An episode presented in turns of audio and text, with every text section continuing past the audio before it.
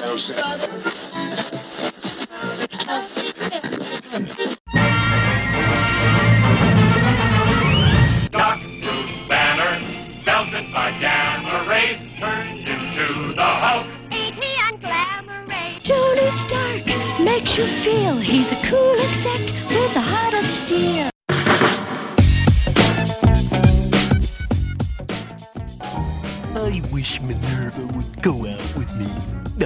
tried everything I could.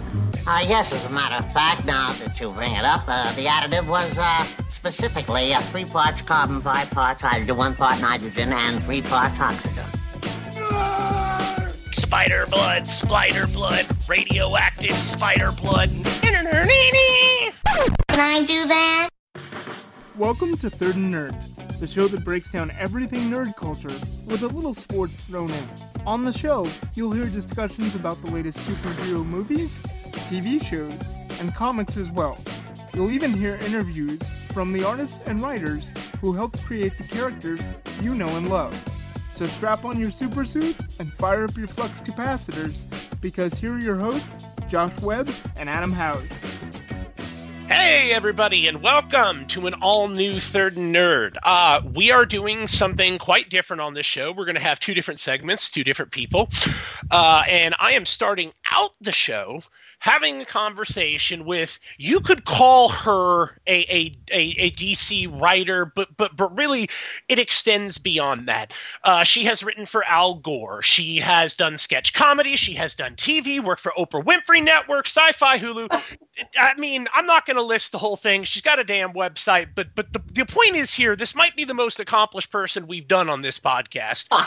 Uh, and uh, I will introduce her as Amanda Staggs, as that is her name. But on Twitter, she has goes by Amanda Deibert, which may be how you know her if you're into the social media thing. And she is online 24 7. So, Amanda, first off, I hope I got everything right, and thank you for taking the time to talk some comics and representation today. Thank you so much. That was an amazing uh, intro. I will say I just go by Amanda Deibert professionally, so Amanda Deibert is is fine and how anyone would know me. Um, and yeah, thank you. That was an incredible intro. I feel really good about myself now. you should. I mean, I feel good about it. Um, I kind of want to get into so so the industry. I imagine we because we've gone through while we, we we've definitely not achieved what we want following the Me Too era, even close to it. I imagine the industry was a lot different when you started than it is today. It's sort of like technology; it just it moves at such a pace. From from from where we are or where we were when you started to where we are now, what sort of positive changes have you seen? And and maybe like what are one or two ways that you think we've gone maybe backwards since that seems to be the theme of the day? Um you know i think um i think in general the the positive that i've noticed which overwhelmingly has been positive uh is just that people seem to be more aware of of women in the industry of all kinds of minorities in the industry of you know L- lgbtq people in the industry um, of which i am one. I i you know we've always been there. You know as long as as as comic books have been around there have been women who have been fans and have been writers and have been artists. I think now uh, obviously there's there's more of us but I think even more importantly, um, our existence is is acknowledged more. Um, it's kind of like we've always been there, and now people are just uh, actually talking about it and and kind of more aware of it, which I think is great. It feels like it used to almost be a token too. Like you'd have like five guys on a book and then Marie Severin, you know. And now we've sort of shifted away from that, where you have entire teams of women that are leading books, and and what do you think the industry has gotten out of that institutionalized change? Because as a fan and, and somebody who follows this stuff, I've been keen to see the, the, the stories that are now able to be explored. Like we've done, I was just talking about the Punisher today, so I'll use him as an example. We have seen so many different aspects of Frank Castle's life, his motivations, mm-hmm. everything. Like we've explored those to no end. But with some female characters, they're they're rather one or two sided and and they haven't had that opportunity to get their stories more fleshed out and now we're starting to get some of that stuff. And and i feel like as a fan for me i'm getting a ton of perspectives that i never got before. Mhm. why do you think that there's a resistance to that? I, like i don't understand why people would be opposed to that sort of change. You're getting better stories. In fact you're getting more of them. Oh, you know, I think I think in general people are just uh, always kind of afraid of change. Like there are always going to be people who fear any kind of change.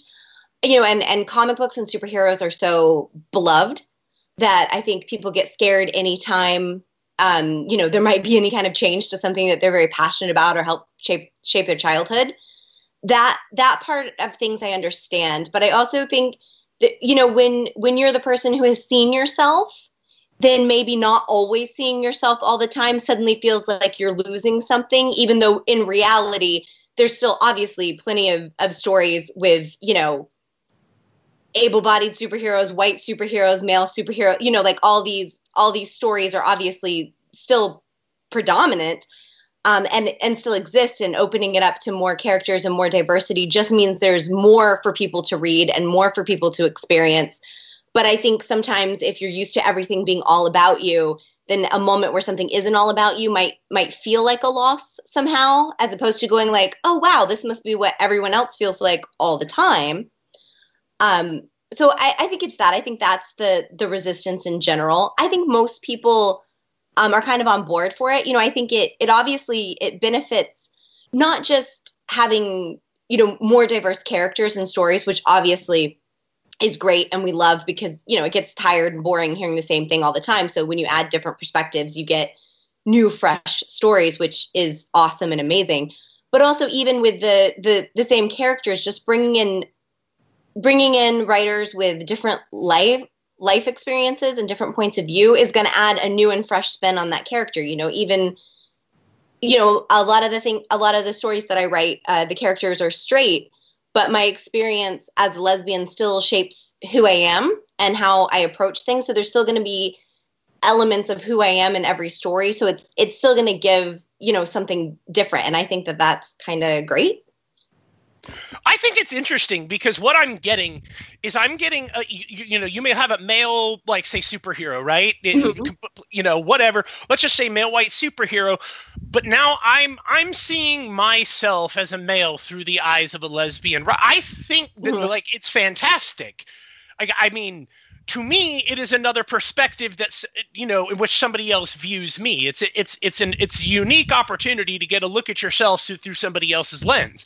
So this argument and i'm not saying you're wrong because you're definitely right. That's that's how these people feel. But the reality of that argument is that you're not really losing anything. In fact you're gaining more about you, you it, it is becoming about you because somebody else is writing this perspective from their lens uh, about something that you can relate to Absolutely. I the first um, the first time I ever wrote Wonder Woman, um, my, the first story that I wrote, the the kind of uh, protagonist of the story, the the crux of the story, it revolved around a little boy, and uh, and his fandom of Wonder Woman and him getting bullied. And it was really interesting because so many men wrote to me and thanked me for that story because they said they related to it. They felt like that little boy when they were little, and like that you know they felt like their story was getting told. And that was that was interesting because obviously you know i've never been a little boy.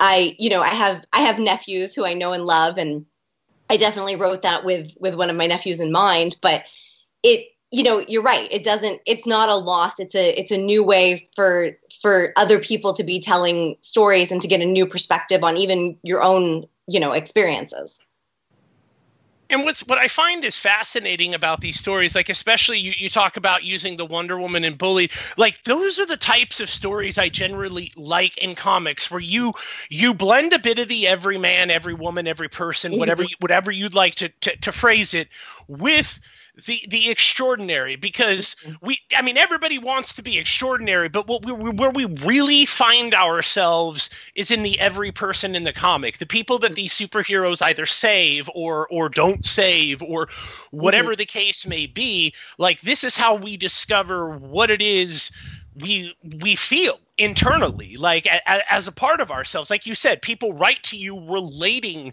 to that bullying aspect like Mhm. i'm curious though when you approach that say you're approaching a male character like how what is your process for that? Like how how do you get from from lesbian woman to straight boy male like going through bullying? Like what what is the process?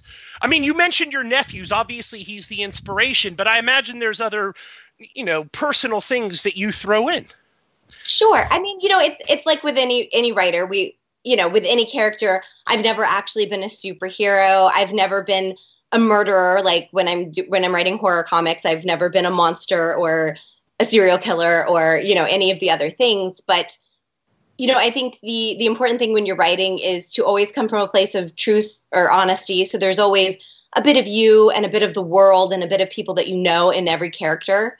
You know, because you you still have to come at it from you know how how a real person would react in that situation how a real person would would justify or or feel those things. So it always you know it always comes from those aspects in ourselves because we're all kind of multifaceted. We've all had all kinds of experiences. And then I, so mostly it's it's that for me. It's drawing from my own life. It's drawing from the lives of of real people that I know and interact with. And then you know kind of imagining the circumstances and how would a person with this set of circumstances react to this you know environment? Basically. Now you one of the one of the things you you share quite a bit i don't know if my eye just gets attracted to it because i'm kind of attracted to that style of of art or that style of comic but it, but it's the really really simple art design that tends to go with dc superheroes and zatanna. I, I what is it that draws you to like i feel like these are comics that have sort of gotten lost to the ages. Like when i was a child and, and i know you talked about this on twitter too. Like when i was a child like i i can count that my first comic book was probably a an archie double digest of some kind Uh-huh. like Mhm. i would bet dollars to donuts that was my first comic ever picked up because i i still to this day in a box somewhere have so many archie and betty and veronica double digest and triple di like I, it's absurd but those comics used to be for kids and now i feel like comics have sort of shifted to that teen to adult range and the Mhm. kids have sort of lost out on on some of that stuff. But but you take joy and pride in that. Does does a lot of that come from now having your own kid and sort of seeing these things through their eyes and wanting to provide them with a product that they too can enjoy that doesn't have to be about you know necessarily killing people ripping you know things of that nature? I, I mean absolutely. I mean for me i am i am a hardcore fan of of both um I, you know, I, I love, I write uh, annually for John Carpenter's Tales for Halloween Night, which is obviously horror, hardcore, dark, not for kids. Um, and I do some, you know, more traditional adult stuff for for places like DC. And I'm married to a comic book illustrator, Cat Staggs, whose style is very um, realistic and, uh, you know, much more, I'd say, like adult in style. Uh, but at the same time, I am writing, you know, I've written for Teen Titans Go, and right now I'm doing uh, DC Superhero Girls, which is targeted to kids. And you're right, part of it is me being a mom. I love working on stuff that I can actually read to my daughter and show her, and she gets excited about. And that's, you know, fulfilling and satisfying in ways that I can't even explain. It just is beyond to be able to be like, here's your bedtime story that mommy wrote.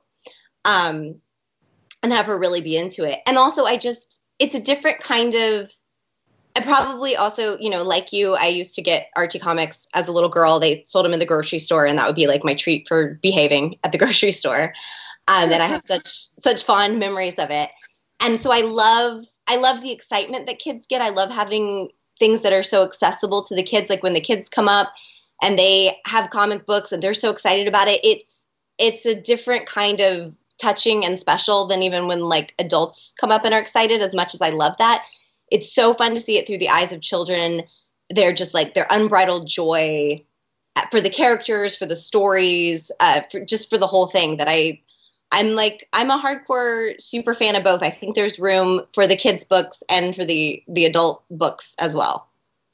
Yeah, and you, told a, a really cool story on Twitter. Uh, it was like earlier last week or something like that, where you got to, for the first time, have that conversation with your daughter about what, what it is you do for work. Like she asked about it, which is something she hadn't done before. And that, and yeah, I that is like I imagine like here's here's a bedtime story that is in in circulation around the world that mommy wrote. Like I can't I mean, I can in some way relate to that because I've written articles, but like I don't read my articles as a bedtime story. Right. Nobody nobody cares about my sports team articles as a bedtime story. It just doesn't have the same uh what do you call it? ability to exist in perpetuity, I suppose. Right. Uh, but uh, yeah, I, I kind of I'm curious. What what was your favorite part of of the Archie comics growing up? I mean, you had Little Jinx, you had you know Sabrina, you had the you know Josie and the Pussycats. Oh, I was I was a Betty and Veronica fan from the beginning. I mean, um, probably the young lesbian in me was very drawn to that anyway. Uh, but you know, I really, I was always most excited when I could just get like a Betty and Veronica digest. Like that was always my jam. I had a super big crush on Veronica without really understanding that that's what was going on. Um, but in retrospect, hardcore crush on Veronica. Um, so that was always always kind of my favorite. I think I was Team Jughead and Team Veronica. And I used to be Team Betty, but I sort of switched over to Veronica because I admired her moxie. Like Veron- like when you're younger, you appreciate the laissez-faire policy that Betty has. Like Mhm. you, you see Veronica is uptight. When you get older, you're like, no, Veronica's trying to lock down a man. She is doing what she needs to do. You right, get she has it. If- She's going for it. yeah, she she knows what she wants and she's not going to let competition stand in her way. I can understand that. Uh yeah, no, I was I was totally team Jughead for some reason. I don't know if it's cuz I ate so many burgers as a kid and he did that, but he just he he existed in such a way that I understood it. And then when I got older and I started to really enjoy the Big Lebowski, it began to make sense to me. I'm like, oh, I liked Shaggy. I liked Jughead. I liked the big. Oh, okay, maybe I'm just a California stoner surfer kid. Like that may be what I am. Um, so I, I, I, I, a couple more questions before we let you get out of here. Like I'm, I'm curious when, when you do approach representation, when you decide, all right, I am setting the, you know, the wasp straight white male to the side. He's getting dumped to the side. What is it that what what do you like to play with? Because it's it's now a playground that you can understand a little bit better. You're starting to dive closer into yourself. What comes out of that experience? You know, I don't know that it's quite that. Um, it, it's never me consciously going, okay, I'm going to set the the straight white male aside. I just, you know, I try to write uh, the stories that appeal to me, characters that appeal to me, and also things that you know. I think my own life experiences kind of just drive a story to have, you know, even if I am writing a, a straight white man, there's still going to be part of my life and my point of view in there. Um, so I don't know that it's quite so calculated. I do prefer uh, writing female characters and female heroes, uh, just because I like to write things that um, that I would most want to read. Uh, you know, either me as a little girl if I'm writing kid stuff, or me as an adult. So, so I do tend to write more female characters. Um, but that's kind of always how how I look at or go through anything that I'm writing. Is just you know what story do I what do I want to communicate? What story would I like to read? You know what message would i like people to to to come away with. So it's, it's really to me it's more about telling a good story connecting with people in whatever way that is whether it's to try to to help people laugh or cry or feel inspired or feel scared or you know come to some you know greater truth about the, the world if i get so lofty. But you know I, I think it's more about that. At the end of the day it's really about telling a good story. And i think the best stories uh, represent everyone Oh, I 100% agree. I, for the sake of conversation, sometimes like to set aside myself because it's not always about me. You know, it, I super get it. Yeah, that's, I- I it's a good way to be. I, I try to anyway. Like, I mean, I realize that I, I do like a lot of stuff about me, as a lot of humans do, but Sure. I I've I've become more conscious about setting myself aside in a conversation and just being a supportive listener. You know, not necessarily having to be in an active role. But I am curious because you brought up horror, and and I Mhm. do love I do love horror. It's good. You know, we're approaching Halloween. We're not there yet, but we're Mhm. approaching it Mhm. Yeah you you go from writing kids to now you now you're now you're writing john carpenter so how the hell do you scare the people Oh god, what's your process there that's fun because that's about uh I that always has me digging deep into what scares me. Um which is a fun, you know, other than like spiders, I haven't written anything about spiders. I'm afraid of spiders, but I don't know how universal that is. Um So, I, mean, uh, I once yelled at at my roommates because there was like a spider on something, and uh, m- my girlfriend at the time flicked it, and we were we I will admit we were a bit saucy, and I was like, "You flicked an unknown spider," and we all just freaked out because we had no idea what kind of fi- spider she flicked, and That's yeah, I'm terrified of them too. That's my little story. That's hilarious. Yeah, no, but for me, it's just it's really about what scares me or what I like. Um, I've noticed that several of my I've noticed a, a trend within myself that um, multiple stories from the different volumes of Tales for Halloween Night. Um, I've done revenge stories more than once. I'm really really big on revenge. I like a good comeuppance, probably because in real life it's hard to actually exact revenge. But in fantasy, you know, you can go all in and like have it get as gory and as horrifying as you would really like. Um, which probably says something about my own psyche. I think someone once said on Twitter there are only three reasons to write: love, revenge, and sex. And you're lying to yourself if it's about any of anything else. And I'm like, yeah, I'm a revenge writer. I mean, me too. I think I think for the most part, I'm a revenge writer. Um, I I I love a good revenge story. I really do.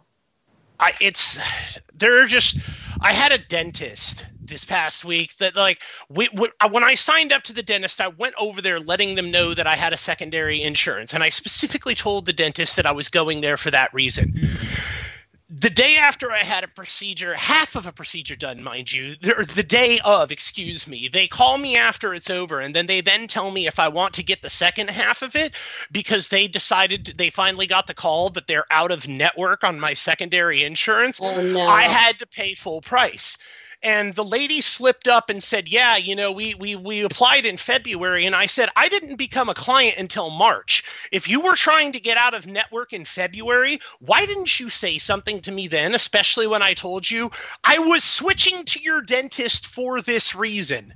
And she didn't really have an answer for that, but it all led to a a whatnot where the dentist is like, "You need to get the hell out of my office before I." He called the cops, and I'm like, "Dude, Oh this is God. ridiculous." But yeah, I have like a thousand revenge stories going through my head right now, so I totally feel you. Like I could, I could write something nasty about a dentist. I just, That's I just could. So I am curious. Now we, we talked about Archie. So Mm-hmm. before we let you go, I got to know what's your favorite now? Top, not necessarily in order, but maybe top five comics or or or writers that you, in your personal time, like to read or maybe even are inspired by. Oh my God, there's so many that that's. I mean, writers that I love. Uh, you know, um, I've always been a Gail Simone fan. Mm. Um, I I love her a lot, and then also she she works with my wife, so that's you know I'm also pretty biased because they have Crosswind together. Um, She's so But- magnificent. She's so her before, magnificent. you know, it's not like a, you know, it wasn't a. Not just because she works with my wife, I'll put it that way. she she's just fantastic man like i i love her on twitter i love her in general i love her work i flock to it like if i had to list probably my three favorite writers like gail simone is going to be up there kelly sue DeConnick is going to be up Yes. there Yes. and who's probably my third i'm trying to decide between a couple people um, and now i'm forgetting her name she just recently wrote on the punisher uh, for marvel it's rachel it's something. God, I'm a horrible person. No, I know. Yeah, I know who. you're- Those are all. I mean, amazing, amazing people. Um, yeah. so um, and and then I, I do want to talk about this real quick because you are a voice. You you mentioned earlier on the podcast that you've never been a superhero. I say nay to that. Because I have seen some of the responses to letters that you have written to people. And what uh-huh. I enjoy about your politics on Twitter is that you are the type of person who seeks solutions while engaging in an argument. Like you've no time to suffer fools, nor does nor do most people these days. But you're not above trying to elevate the conversation. And and you even have links on on your profile to articles you have written that have sincerely helped people uh, Trump voters who who claim that they love me. Uh, there was one you wrote a couple weeks ago that the title escapes me now, but oh, it was about the border. That's what it was. Uh huh. Uh, and and so people do look to you. I would say that to some people, you using the platform as large as you have to the benefit as, of others is that not somewhat heroic? Is that not what we write about? I mean, thank you for that. That means- a lot to me. Um, and it is. It's something I try to do. You know, I have. I'm fortunate enough to have a platform, um, and I I feel like uh, you know it's it makes me feel good to be able to use it in ways that I think will maybe benefit others, maybe make the world a better place uh, as much as I can. I think you know we should all do our part, and part of mine is that I'm a big mouth and I have a big platform to use my big mouth. So you know, and I'm a writer, so so I write. Um, and I try to offer, like you said, I try to offer solutions and not just add to the noise. Um, uh, ways that people can take action, and then you know try to support other people. It's it's kind of the same way I feel about you know also being like an out married lesbian mom.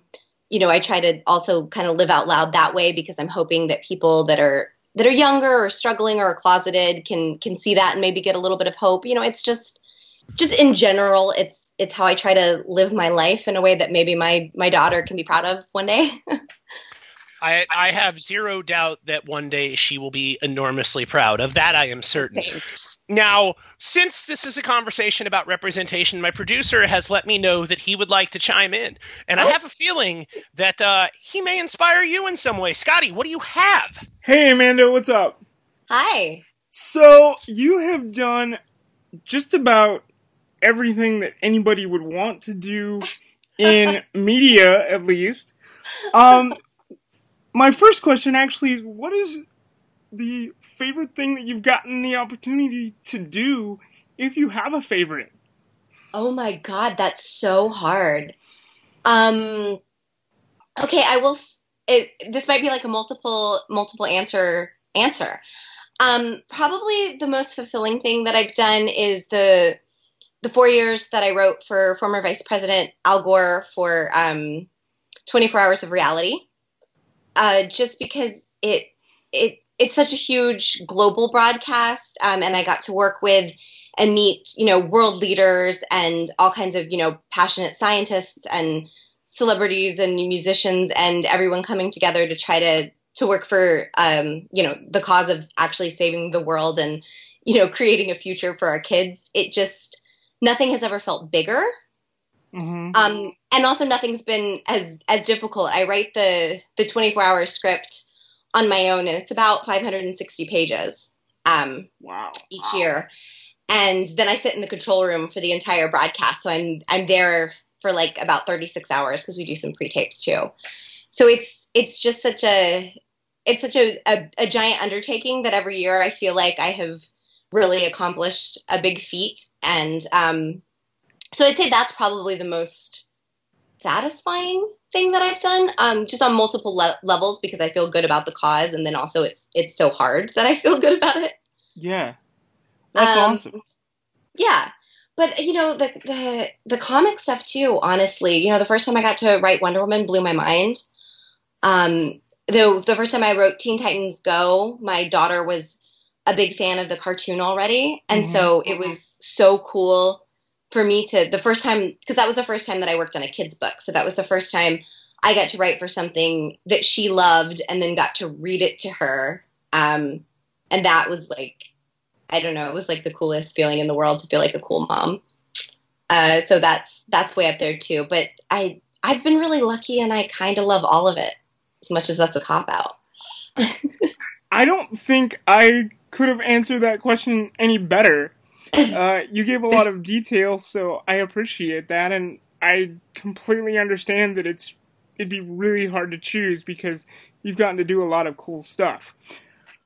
My second question is along those lines, and since we're talking about diversity, I should mention that I myself have a physical disability, and as somebody who has a journalism degree, I'm trying to develop a platform for myself because there isn't much representation for people with physical disabilities or disabilities Absolutely. in general in Absolutely. the media.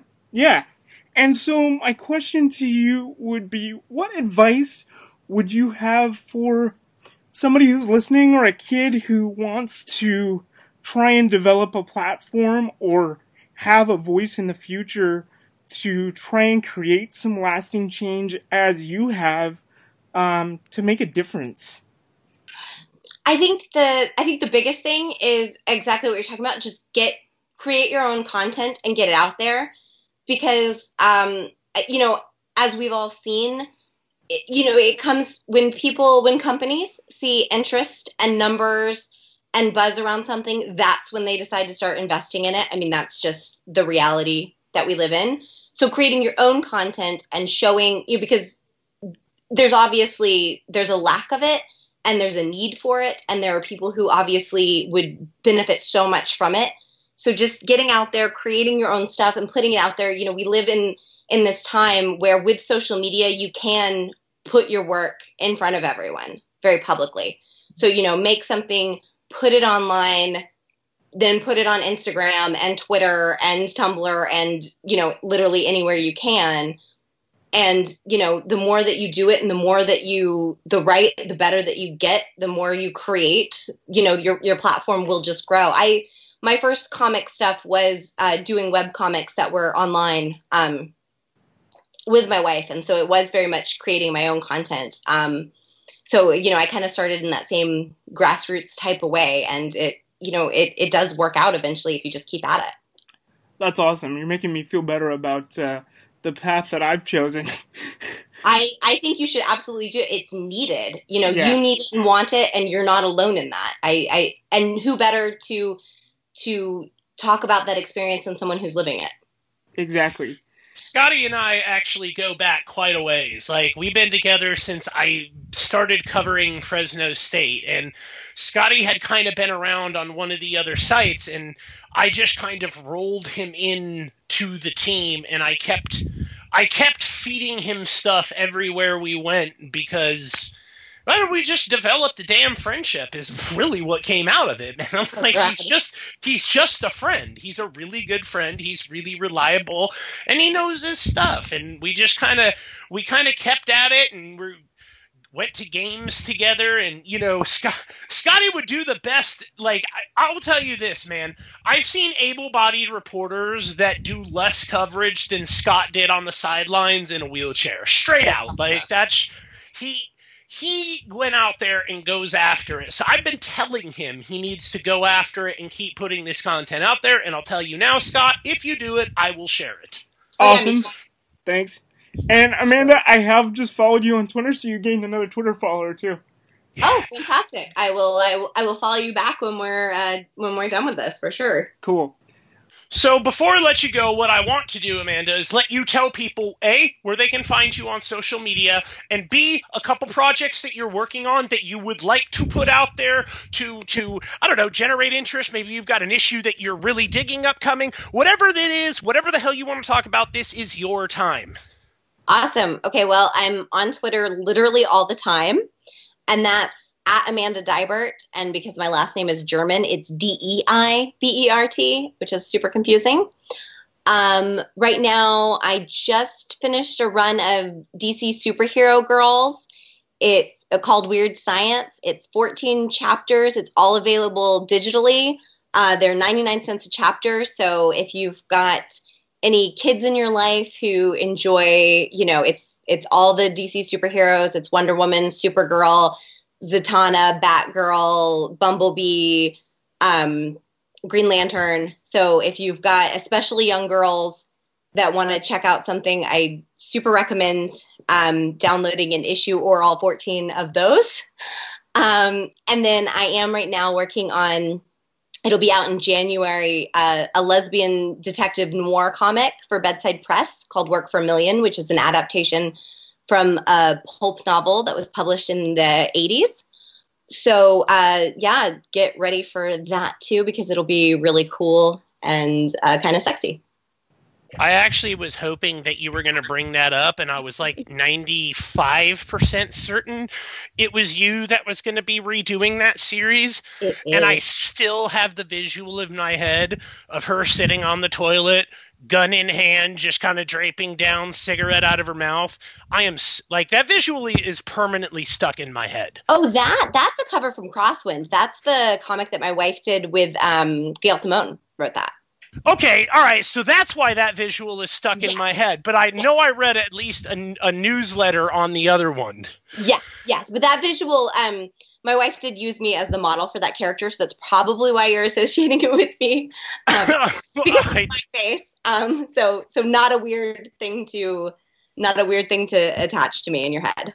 Oh, okay. That then that makes sense. I just that there are certain I that comic to me was very Punisher esque, and I am a diehard Frank Castle fan, so the image drew me in. It Oh, yeah, just feels great. like it. Crosswind is amazing, and I mean, I have nothing to do with it other than you know, my wife uh, is one of the creators, so obviously I'm very invested in it. Um, but it's it's so good. It's just it, Cat did beautiful work. Gail did amazing writing as always. Like it's just I can't recommend it enough. Now I'm gonna have to go and get it. I'm just gonna go and get it. Yeah, I it's digital comics coming out the wazoo. All right. Well, So I, I it's if it's stuck in my head, I might as well indulge myself, right? Like that's how it goes. absolutely. So, all right. Well, I want to thank you so much for joining us. And uh, you know, as as that when that thing comes out, we will definitely have to have you back on to promote it and talk about it. Sure. Um, but thank you so much for coming on and talking representation today because I've been wanting to do an episode like this for a minute. I just needed to pin down somebody who had the moxie to do it, and I know I picked the right person. Thank you so much for having me. It was really fun. Thanks, Amanda. Okay, Bye, guys. Bye. Later. And we are back with part B. Ah, today, Adam and I, Adam, welcome. Thank you. Bill Coleman, you know, whatever. Um, we are going to be talking about Spider Man. So, if you happen to have not seen Far From Home, this would be a great time to turn the podcast off because spoilers abound, conversation abound, uh, analysis abound. So, Adam, I'm going to kick it right over to you. Uh, we generally, I believe, came out of uh, came out of the movie feeling approximately the same way about it. So, uh, why don't you take the platform and tell them how we felt? Uh, so, well, we felt like it was a solid film, and we felt like um Mysterio was good. Um, what else did we feel like, Josh? I'm just trying to think back to our very, very brief It was conversation. it, it, like I I felt that it was a solid film, but that there were there were problems with it. Like there there were issues with it. It did some things that it's like, oh, okay. Uh, like I, I, I guess what I was saying is I would have it about the middle of the pack in terms of, of the MCU. Like yeah, it's probably one of the more comic accurate villains we've seen, if we're being honest, especially when they did the Mysterio uh, uh, holograms and, and special effects and things like, oh, good lord, that was that was a visual treat. Like that was one of definitely the high points of the movie was Mysterio. Um, 100. percent but then there were other things that that that uh, they lied to fans about the multiverse uh, and and and I kind of do have a problem with that. Like, you can't market something that big and then yank it out from underneath fans. Like, It just I don't know. I, I that that did kind of bother me, but then you also had the return of J.K. Simmons, who, in my mind, is the only person that should ever play J. Jonah Jameson from now until the end of history. Um, Let me And- ask you about that. Let me ask you about that for one second. There's some, okay. there's something about that that um, that scene that um, I noticed, and I, I don't I don't know if anyone's talked about it, but why was I- he bald? I was gonna. I knew you were gonna say that. Damn it! I'm glad you brought that up. Yeah, the hair. It threw you off, didn't it?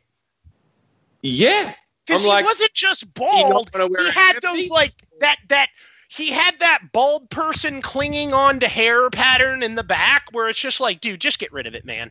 Like, just get rid of it. yeah, yeah. Like, was that a different thing? Like, did he not want to wear a hairpiece or what? it, it was kind of odd. I will tell you, the look didn't. The voice was there, so I had no issue with it. But yeah, the look completely threw me off. Mm. It did in the theater. I won't lie about it. I, I, I mean, it didn't in any way. I want to be clear. Diminish my my love of seeing him back because they can fix a hairpiece. You know, they can get some feedback on that, and then just be like, you know, throw it off in a passing way. Be like, oh, Well, you know, if look, if Trump maybe- can do it, I can do it, or whatever, something like that. You know, just Maybe just that's the thing. Maybe it was a stipulation. Maybe he didn't want to do it. Yeah, no, I mean it definitely could have been that way from J.K. Simmons, but I, I don't know that, dude. He nothing about his personality suggests he's like that though. Like he he does what needs to be done. Granted, he's been bald in a lot of things, but I don't I don't know. I I, I don't I don't have an issue with it, but it is definitely something that was worth discussing.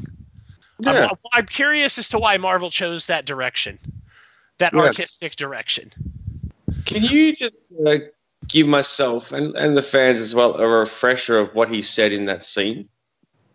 Oh, J. Jonah Jameson. Yes. All right. So, uh, uh, J. Jonah Jameson initially pops up. We we we hear his voice, or we get a Daily Bugle report uh, of of uh, of the incident with Peter Parker and Mysterio, uh, and the world uh, thinks that you know Peter Parker is both Spider-Man and uh, uh, well, the world doesn't quite know this yet, but Peter Parker is both the Night Monkey and Spider-Man, which Night Monkey is awesome. Uh, um, but uh, but uh, they- they cover the fact that uh, Mysterio had died, uh, but they also show the edited footage that Mysterio had sent in that portrays Peter Parker as a villain. Um, and then J. Jonah Jameson pops up. First, you hear the voice, then you see J.K. Simmons, and J.K. Simmons then tells uh, the world that we have an exclusive report too, and reveals to the world that Peter Parker is Spider-Man. Uh, so Right. we we now have Spider-Man, and, and he says that Spider-Man is the menace who killed Mysterio because, of course, that's you know he calls him the masked menace.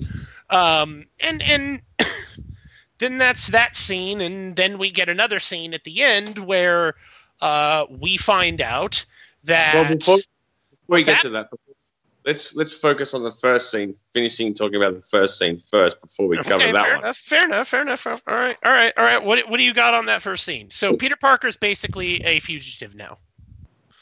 For, and the world knows who he is, which I don't necessarily think is a big deal because the world knows who everybody else is. So I mean, we the MCU isn't. He was really one of the only heroes that had a secret identity. Like Yeah. they kind of didn't. They kind of just gave that up, gave up pretense. You know, like we're not going to mess around with the idea that somebody could pretend to be someone else. Like it would be really hard, Mm-hmm. especially in a world of superheroes where like why wouldn't other superheroes go and follow that person back to their place to find out exactly who they are just for you know in case that person turned evil? Like i just imagine it's it's pointless to to try and mess around with dual identities. But yeah we have peter parker as a fugitive. Does that does that do you like that? Well, I think it, it it flips the script, obviously. kind of Um, maybe Because Well, J. Jonah Jameson has printed a lot of wild shit in the past, and not everything that he says, even though he revealed, like, Fury knows that it wasn't Spider Man. And we'll get to that, but Fury knows. Yeah. He got a rep- so so why would if you had somebody who was directly tied to law enforcement and and knew all this stuff like you know Fury I mean there is no shield so we don't have a structure right now but Fury's still a pretty powerful dude Mhm. and and and just because J. Jonah Jameson showed that Spider-Man is a fugitive or a menace doesn't mean that the world is going to accept that. Yeah, true. But Fury's off world as well. He is. He is. Mhm.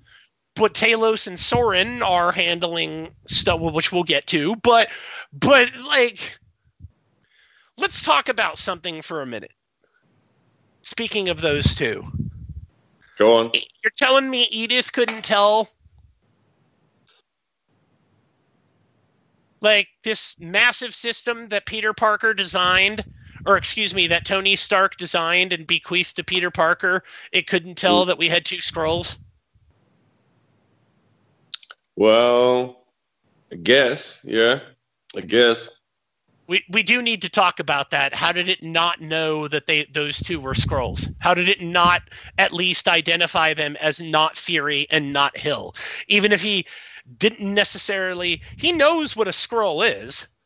Well, I guess it works off facial recognition. That, that system, right? I don't know. It seemed to be reading a lot of everything around it, like bio and stuff like that. Like it it was spitting back information to Peter if he wanted it. Yeah. Somebody needs Yeah. to tell me how he can hear the glasses talk, but we'll, we'll just we'll just skip that problem. Uh, yeah. I um, wondered the same thing, actually. huh? I wondered the same thing, actually. Yeah, it's really weird. Like, I mean, how did how do you the like does a piece go into your ear? I don't I don't know. We never I didn't maybe there was a scene when he first put the glasses on where like you see a little piece fold over the ear or something and I just missed it. Mm. uh, because I did only watch the movie once. But so we've got a fugitive Spider-Man who has a system of drones uh, that apparently can kill anyone, and uh, Yeah. Fury's not necessarily around. Tony Stark is dead, but then we have a moment between Happy and Peter where we definitely see shades of Tony Stark as Peter is designing his new suit. Which part was that? When they were on that. the when they were on the plane. Okay. Yeah. And when. Peter was desi- when Peter was designing the suit that he would eventually use to fight Mysterio, because Okay. his suit was damaged and Happy's all so you're you're worn down, your tech doesn't work. He's like giving him that speech like, "What are you gonna do?" And he's like, "Oh, I'm gonna design a new suit." And then he's over there and Happy looks and like Peter's got the you know pulling parts out and stuff you know holographically like nope let's get rid of that let's put that in let's get rid of that. And and yeah you like it was shades of iron man building his armor. It was totally meant to be that. Right. um so i'm curious what what did you what where do you have this on the mcu pantheon? Uh, look, I think I've got a few things to say. Firstly, I think to really sort of gauge that after one viewing is hard. I think I need to watch it again and let it sit with me. Um, when I watched it, I probably wasn't in the best headspace when I watched it, but um, I tried to immerse myself in it, and and I did enjoy it. Don't get me wrong, but at the same time, it didn't. I wasn't mind blown by it or anything like that. Um, but with that said, I also felt the kind of same way when I first watched um, uh, what you uh, Homecoming. I wasn't like amazed by it, but upon the second and- and third viewing, I really enjoyed it. So it could be one of those films once again where I have to sit have to sit with it for a bit. Um, with that said, uh, at this stage, I'd probably have it like you you would in like middle of the pack. Um, but that obviously is subject to change. One thing that bugs me about the film and about the about both of the films, to be honest, and this is to do with the character itself, is that we've lost the character's lost part of its essence, and that is his smart ass nature when he's dealing with villains. That seems to be almost non-existent. You know, it's um it's one aspect of Peter that I feel that they nailed with Andrew Garfield. There were a lot of things that didn't work about Andrew Garfield's character, but Peter's personality mid fight and the amount of trash talking that he does Mm-hmm. is definitely something like in the comics peter is more like tony stark is in the mcu like yeah granted he does do a lot of pop culture references and kind of is a little silly like tom holland is but he's also a massive trash talker like tony stark Mm. and and i i don't know if the reason that they haven't done that yet is because you've already had those sort of alpha personalities that do that and they wanted Yeah. to sort of mold Peter a little differently and maybe we'll see him shift into that role as he becomes more comfortable cuz obviously look dude he he he got some stuff from Tony clearly like Tony left him some stuff so it is what it is. The character's obviously going to grow into more tech and, and more stuff and, and things like that. Um, but maybe, maybe, just maybe that will add a little bit to the personality and cause him to talk more trash as he knows he has more gadgets and things uh, to get out of danger. Where do you stand on that? What what you just said? What what do you what do you think about that? Um, I guess I'm, I'm specifically more talking about the gadgets and the tech side of things. it doesn't bother me, man. Like Peter Parker's had gadgets and tech his whole his whole Spidey career. Like I've seen some people bring that up and they're like, yeah, you know, it sort of takes him out of his working class roots. And I'm like, you mean those same roots that saw Tony Stark give him an iron spider suit, uh, Mr. Fantastic or whatever, give him the spider mobile. Uh, he's had a glider. Uh, um, uh, a he's he's had his own version of the bat signal, um, spider tracers. Uh, you know where he's even talked about in the comics how much money it costs to build web fluids in the Brian Michael Bendis Ultimate Spider-Man series. When he first had the Venom symbiote on it, he was saying, "Oh God, this is great! It thinks and I can just shoot webs and I don't have to use any fluid." Like, man, do you know how expensive? He's talking to himself, but he's just like, "Do you know how expensive it was to do that?" Like he, I remember one time he busted a villain and he's like, dude, that's 10 bucks worth of webbing right there. Like, so if you, if you think that like, okay, 10 bucks worth of webbing, it can hold somebody's hands, like, man, he's using a lot more than $10 worth of webbing. So Yeah. this is a dude that's had tech, been gifted stuff, and comes up with stuff that really would cost millions of dollars to research and develop that he just in- magically invents in his garage because that's the world we live in.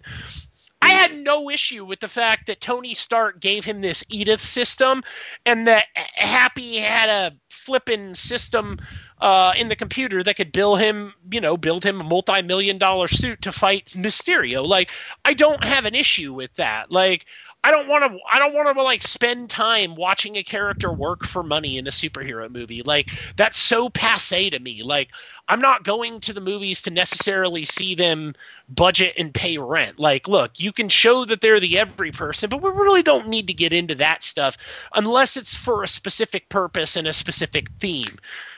Um, but yeah, I saw some people had issues with the gadgets that he had and just felt it was out of character for Peter Parker. And I just questioned whether or not we read the same Spider Man as a child or even as an adult. Because every Yeah. Spider Man comic that I've absorbed, he's got some shit that I couldn't afford if I had three jobs. Yeah, you, you you nailed that, Brent. You nailed it. Like you, you put it you put it into perspective. I, I hadn't seen people complaining about it. I was just when you brought it up, I just I just thought about. Uh, Somebody wrote an article about it, man. did they Like- really? Yeah, they wrote an article about it, and people were like passing it around, kind of mocking it. And it's like, seriously, dude? Like, do you even read Spider-Man? Um, up to the task on Twitter, like he's really the one that that pointed out a lot of this these gadgets. I mean, not that I didn't know this, you know, some of this stuff off the top of my head too, but he's the one that sort of created the thread that I drew from when I'm listing off these gadgets. And it's, you know, it jibes with what I read. Like I don't remember every Spider-Man story, so of course I, you know, I, I'm not familiar with every gift he's been given by every superhero, but I am more than familiar with enough crap that he's inherited over the years that it's like, let's kind of move on from this. Like, you're bitching about that. Don't you wonder where Frank Castle gets 9,000 guns? Like, do you know how much a gun costs? Have you tried to buy a gun? Have you tried to buy the type of guns that Frank uses? Like, like come on, man. Like, if we're bitching about that kind of stuff, then there's the, that's a really slippery slope to me. Is kind of what I'm saying. And I'm not saying you were. I know you weren't. You were just asking the question. But this sort of comes from that article that was written because I read the article and I walked away from it going, "This is dumb as hell." Not that you know nothing against the writer. I'm sure you know content is king on the internet, and and I've written some really stupid stuff too, but. I, I, I, let me just say the argument wasn't really persuasive to me in the column. I'm like, I have read enough Spider-Man that I know for some some way or another whether he's you know building Parker Industries and becoming a billionaire or or crashing back down to his roots, he has never wanted for gear and equipment ever, except in mm. the very early days. And they sort of move past that rather quickly. So I'm curious why people are nostalgic for like 1960s early comics where Peter Parker's wearing a yellow vest. And it's like, this just isn't practical in 2019, dude. Yeah. Just like the school that Peter went to right now, he would most certainly be the minority. Like, maybe back then it was an all white school, but it sure as hell isn't now. His neighborhood is massively different. Yeah. So, you know, stuff changes. And I think that when you read the comics and you sort of apply it, and, and people seem to forget, everybody is looking for a one to one translation from comics to the MCU. The MCU is its own thing. And that is what is great about it. If people would stop thinking it, thinking of it as a representation of the main Marvel continuity just in movie form and start thinking of it as like the Ultimate Universe, just another sandbox that Marvel can play with, I think it would go a lot better. Because the MCU is never meant to be a one for one translation. They haven't tried that since the beginning. Have they been faithful? Absolutely, man. That's one of the things they're the best on is being faithful to that. But look, they've had some horrible misses along the way. Like the Red Skull, for all intents and purposes, spent the entire movie literally running from Captain America. Like at one point, he starts flipping switches and saying, "Oh, we're outmatched," and it's one dude. He's like, "Up, it's over. We should just blow up this facility." And I'm like, and I get that people love Hugo Weaving. I love the Red Skull. I'm happy to see him and stuff, but come on, man. That wasn't exactly how it went down in the comics. The Red Skull wasn't a giant bitch who took off and ran. Like Captain America had some knockdown drag out fights with the Red Skull, and the Red Skull has gotten the better of Captain America on more than one occasion. Don't even get me started on the MCU's representation of Mandarin. Like, it's never meant to be a one for one. We have we have things that are drawn from the Ultimate Universe, which is where Ned comes from. We have draw, things that are drawn from the main, main Marvel continuity. It is an amalgam of all of that that exists in an entity unto itself. As people need to start thinking of the MCU in those terms. Yeah, I think that's fair. I mean, if you start thinking of the MCU like that, it all becomes a lot better. Like I had a conversation with somebody on Twitter, and they were like, "Look, I think they should have incorporated the death bit into the Infinity Gauntlet." And I'm like, "Look, they did though. They started out by talking about Thanos courting death. In Infinity War and Endgame, Thanos talked about killing people nonstop. He talked about death nonstop. People thought of death as a character, you know? And death is. Death does exist as a character in the Marvel Universe. But Jim Starlin was a man of ideas and thoughts and philosophy, first and foremost.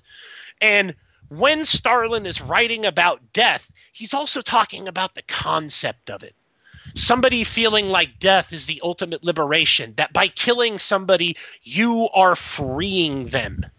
You're freeing them from, from the shackles of life and, and, and liberating them. And Thanos truly thinks in these terms.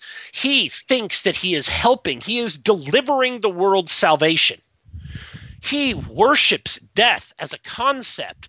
We just didn't have to deal with the monotony of the physical manifestation of death into a love story slash I'm going to kill everyone story that frankly just doesn't work in Hollywood. When's the last time you really bought somebody saying, I love someone so much, I'm going to kill everyone? Mm. Does that even make sense on a fundamental level? No. No, it doesn't. Thanos loves death so much that he is going to kill everyone. Like, why would you want to see that story? What do you get out of that story? Has anyone ever been like, you know what? I'm the guy who loves death. You know, like, I'm the dude. It's me. Like, I mean, come on. No. Like, we nobody wants to see the physical manifestation of things because I love someone so much that I'm going to kill everyone just to try and please them. It's a really bad storyline if I'm being honest. It's not compelling. It's derivative. It's basic.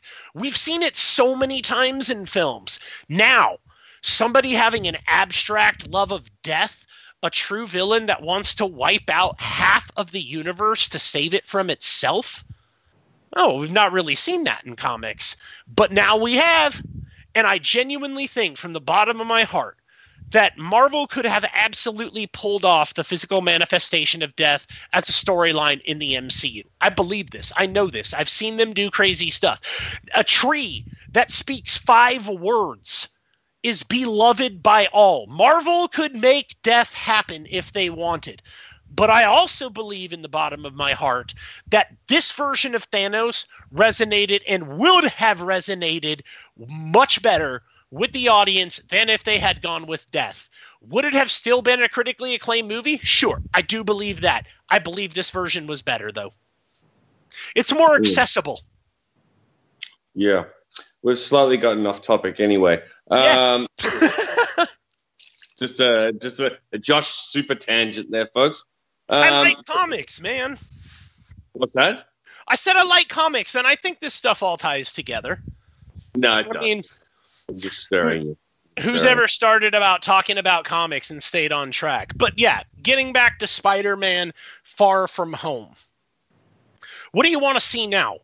Obviously, we are now done with the Infinity Saga. This ends it. This this that's the 23rd movie.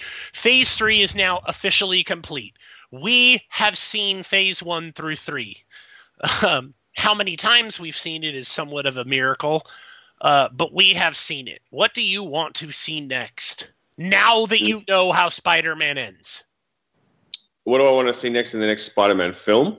Uh sure. That and and phase four going forward. With, now that we know where everyone is positioned going forward, what type of stuff would you like to see Well, at, look, at think, Comic Con? Because that's coming up. yeah, look, you, you're asking me, I think, three questions in one there. Um, firstly, I, I'm gonna I'm gonna go in. I'm gonna stay on track and go in order. So, from Spider-Man perspective, in the third one, obviously he's public enemy number one now. So, I'd like to see a whole heap of badasses go after him. That's what I want to see. I don't want it to just to be a one Maybe villain like film. six badasses, perhaps. Yep, like six bad badasses, perhaps. Exactly. You you Um, feel like you've waited long enough. Like Yeah. this is the proper way to build to the Sinister Six, right? Yeah, It's got to be right. Like it's got to. We've got to be close. If we're, if we're not there, we've got to be bloody close. We've got how many of them do we have? We Vulture, had Vulture, Shocker. Technically, Shocker. He does exist. Mm-hmm. Vulture, Shocker, Mysterio. And Mac Gargan. Yeah, and and that's right. Yep. Um. So yeah, we're still waiting on who? Doctor Octopus. Yep, who you could introduce is doing science experiment on somebody like Mac Gargan, turning him into Scorpion. Mm-hmm. And what about uh who's another one that we're missing? We need probably Rhino or Kraven. yeah, Kraven. See now, if you're thinking about like, yeah, but isn't there plans for a Kraven film from Sony though? Just a standalone film? Uh, they've been talking about it, but there's really nothing behind it. I think the Black Cat um, and Sable film has more attached to it than Mm. does uh, the Kraven film. I think the Kraven film's just one of those nebulous concepts that Sony has thrown out there and said we're we're eventually going to get here because all this other stuff is popular. But but Yeah. I I don't know if Kraven's own movie is true. Like if it is, there's still the question of is that going to be included in the MCU? Because even Amy Pascal and Kevin Feige finally both said that Venom doesn't exist in the MCU. Yeah. Yeah, exactly. They they both said that. So where where we once thought that maybe Sony's films would would trickle in, we're finding out that they're not. So now do, does Tom Holland go and play with Venom? How does that work? Do they cast a different Spider-Man to play with Venom, a, a different person? Tom Holland can't because he's contracted to Mar- to Marvel. No, he's not. He's contracted to Sony. Is he? Yeah, he's contracted. He's contracted with both. But Tom Holland, Sony owns everything on this, which means Mm. the only thing that Marvel gets out of the deal is merchandising. That is it. That is it. They get all the toys, all the pops, all that crap. Marvel gets that. Sony is in charge of production. Sony is in charge of paying for the film. Sony's in charge of hiring and paying the actors, which then means that Tom Holland is officially hired by Sony. But Tom also Tom Holland also had a contract to appear in a certain number of uh, MCU films, and Home or uh, Far From Home is officially the last film that Tom Holland was scheduled contracted to appear in in the MCU. Right. That's it. He he has completed his contract with Marvel. Sony no longer has any other ties to Marvel unless they renew this deal. Okay. Okay. People were actually confused about it and they thought the third Spider-Man film would be the end of it. That's not the case. This was the one that fulfilled the contract. Uh, there is a Collider article about it uh, that breaks down Tom Holland's contract with uh, both Marvel and with Sony, and this is the last film that Tom Holland is is uh, uh, contracted to do through Marvel. Okay. So how many how many how much how many films has he got left on his contract with Sony? Uh, Spider-Man three. That's it. Yeah. Oh, okay. Okay. I mean, it's you count. He's been in Civil War. He's he's been in Infinity War. He's been in Endgame. Uh, he's you know he's he's been in a number of films, and then he's got all of his own uh, that he's done. He's he's he's done a decent number of movies. It's it's like a six or seven movie contract that he's completed. Hmm, okay. All Let me see. Let me see here. I'm gonna I'm gonna try and pull it up. Tom Holland, Marvel contract collider. Yeah, he had a six movie Marvel contract, is what we got here. Okay. So Okay. Um.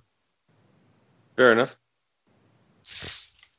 um Well, but this was also back when Sony was saying that uh Zendaya wasn't MJ and that uh she wasn't even gonna be a love interest for Peter Parker, where it clearly appears the opposite. mm, something's developing between the two of them even though she shut him down mm-hmm. so how did how, what did you like about zendaya Um, she was she was okay. She was good. Yeah, like you know, I think she fits the fits the character. Um, you like ned, do you like ned and or or flash in the movie Uh, look, I have a couple of issues with the with the film. All right, so one of them I've already discussed, and we sort of delved into that, and that was obviously wise wise cracking of, of Peter Parker being absent. My other one with the film was that I felt that there was way too much focus on on the trajectory of relationships in the film, from Ned and Betty to Happy and Aunt May to Peter and MJ. It was just it was a bit of a, a mushy love fest, too much for my liking. Um, I don't know if that was once again my mood at the time and if that would grate on me upon a second viewing, but I just felt like that was it was just too much. Do I dislike Ned as a character? No, I like him. He's pretty. He's a. He's. I think he was better in the first one. Um, yeah, I agree. I think he was somewhat marginalized by what I'm talking about. You know, in this film. Um, he was marginalized by the love interest story. It was kind of derivative. In fact, in fact, it was so derivative that it ended at the end of the movie. They they Yeah. they broke up at the end of the trip. Like, come on, dude, Right. did we really need to go through all that? what? And that's my point, Josh. It's like, why? What was the point? Like, If they had stayed together, I'd get it. And the other one, and I just remembered the other one was that Brad douchebag. Like that whole thing. Like I, I, I just didn't like that at all. Like I get Ned and Betty, and I get like Happy and May and blah blah blah, but that The that guy, The whole I'm fighting, like it was, yeah. It was almost like having Reggie from uh from Archie, like try and Yeah. sabotage Archie in while he's trying to go after Betty or Veronica. and, and that's what the film felt like. You just nailed it for me. It felt like an Archie comic with all the relationships going on. I was like, Which I gotta say, man, I love the hell out of Archie, and if you listen to the first half of this podcast, you will find out how much. So I think it's funny that Archie popped up both on the first and second half of this podcast that had nothing to do with one another. That's how lasting Archie is.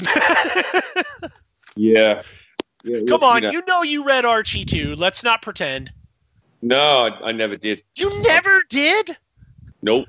Oh man, dude, I feel like you did miss out. I mean, you can cast those comics off as derivative, but when you're a child and and you're trying, I th- those types of comics are so incredibly helpful for preparing you to understand the, the deeper concepts that you get into when you're older. Like- the only time I would have seen an Archie comic was like in a newspaper or in like the back of like some. That's true because you are in Australia, so it's not like you grew up where here where they're just in the supermarkets, I suppose. It was around. It was around. Don't get me wrong. Like it was available in stores. It- but I, I have, I only. It was just not my thing. I just never was like into it. Um, you know, I think I had a Yeah. very Christian mother, so you know she tried to watch everything I did to a certain point, and then she just gave up entirely.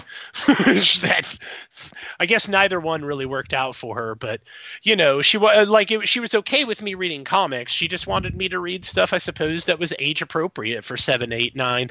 But eventually, she got to the point where there was a com like when when I we'd get out of church and stuff, and she'd go and eat lunch with her friends near the church uh, there was a comic store in that same plaza, and that's when I started going over there and getting, you know, your Spider Mans, your X Men's, and so on and so forth. But that's kind of how I got pegged into reading Archie as a child. It was just what was available that I was allowed to read, and I wanted to read comics like everyone else. what was the name of that comic book shop? Uh, for the life of me, I don't remember. Uh, Uh. when I, when I was a kid, um, I'm sh- I'm not even sure if it's still there. I could look it up. I mean, it stands to reason it would be. I mean, but uh, I could tell it was it was it was directly adjacent from uh, UCI in Irvine, California, the University of California, Irvine, directly adjacent from there. In fact, it's sort of the shopping center across the street from UCI. So it had places like Steelhead Brewing Company, uh, you know, which is like a microbrewery. I don't know if they're I, I they used to be a chain, but they had other stuff like Mimi's cafes and stuff like that. You know, crap that parents would go to after church, and it was just it it wasn't it wasn't a branded comic shop or anything. It was just like you know like a Dave's or, or some crap like that that the guy had running, and that's where I'd get my X Men.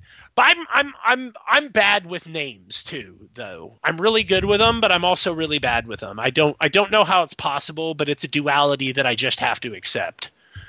That is. So So Well- anyway, fair enough. Um, I was just going to say, give him a shout out on the, on the show.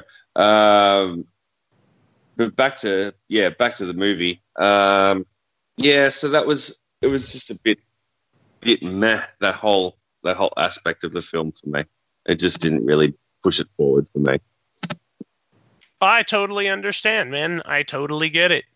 So, like I said, just just real quickly, like what would you like to see in Phase Four? Like, what would you like to see Marvel do now that we know where where all the players are positioned? What kind of main story continuities do you want to see? We've completed Infinity War. What what, what would you like to see next? Well, look, you know, the whole extra scene that we touched on briefly from this Spider-Man film kind of just segues into it, does it? Even more so than what we already know. You know, we're getting more Captain Marvel. You know, we're going like, Doctor We're going- Strange too. yeah, we're going more cosmic, and that's where it's headed. You know, that's we're getting what we're getting Shang Chi as well. Um, I'm so excited about Shang Chi. Truly, I I do love Shang Chi. Mm. Yeah, look, it, it's not a character that I think I've mentioned before that you know I was really mega attached to, but um, I like kung fu. I love martial arts. I like ninjas. I like all that sort of shit. So yeah, it fits the Oh. mold, right? Like, Yeah. I mean, it may not that- be a character that you read, but it certainly fits the stuff you love. Mm. yeah, that's what I'm into. So I- you know, I'll, I'll be I'll be looking forward to see what they do with that. I also think he's going to kind of take the place of Captain America, where you have that serious trainer, you know, the guy who teaches people how to fight better, who sort of takes the front lines on the battle, and and and that's sort of what Shang Chi is. He's just a very confident, walks up to people that are like, all you know is kung fu, and I'm a superhero, and then five seconds later they're on their ass saying, "Whoa," and Shang Chi's just like, "Yep," and that was that. So I am kind of Yeah. looking forward to that. Like I, I do want to see that. And let's be real. Like we know why Marvel is tapping into it because that film's going to do insanely well overseas. Yep, I was literally just about to say, you know, you talk about representation. Um, that's that's what this film's all about. It's to tap into that market that we've we've discussed before on the pod. Um, you know, and it's going to open the doors for for other characters um, to be uh, introduced as well. I dare say. I, I'm kind of excited for it. Like I, I understand that it's representation, but at the same time, it definitely fills a need. And Shang Chi isn't a minor character. He he does tend to jump up when there are major wars and major conflicts. Shang Chi, uh, do, you know, he has his own moral code, but you know, he's a hero. So I'm kind of excited for it. And and the more we hear about Doctor Strange too, the more I hear about Namor being the villain uh, along with possibly one other person. And I'm just like, oh God, yes. If you put Namor in the MCU, finally, I'm going to cry. I'm go. I'm just. I'm just going to cry. Like, please put him in the MCU. I am so tired of a Namorless MCU. I'm so tired of a Namorless world. Mm.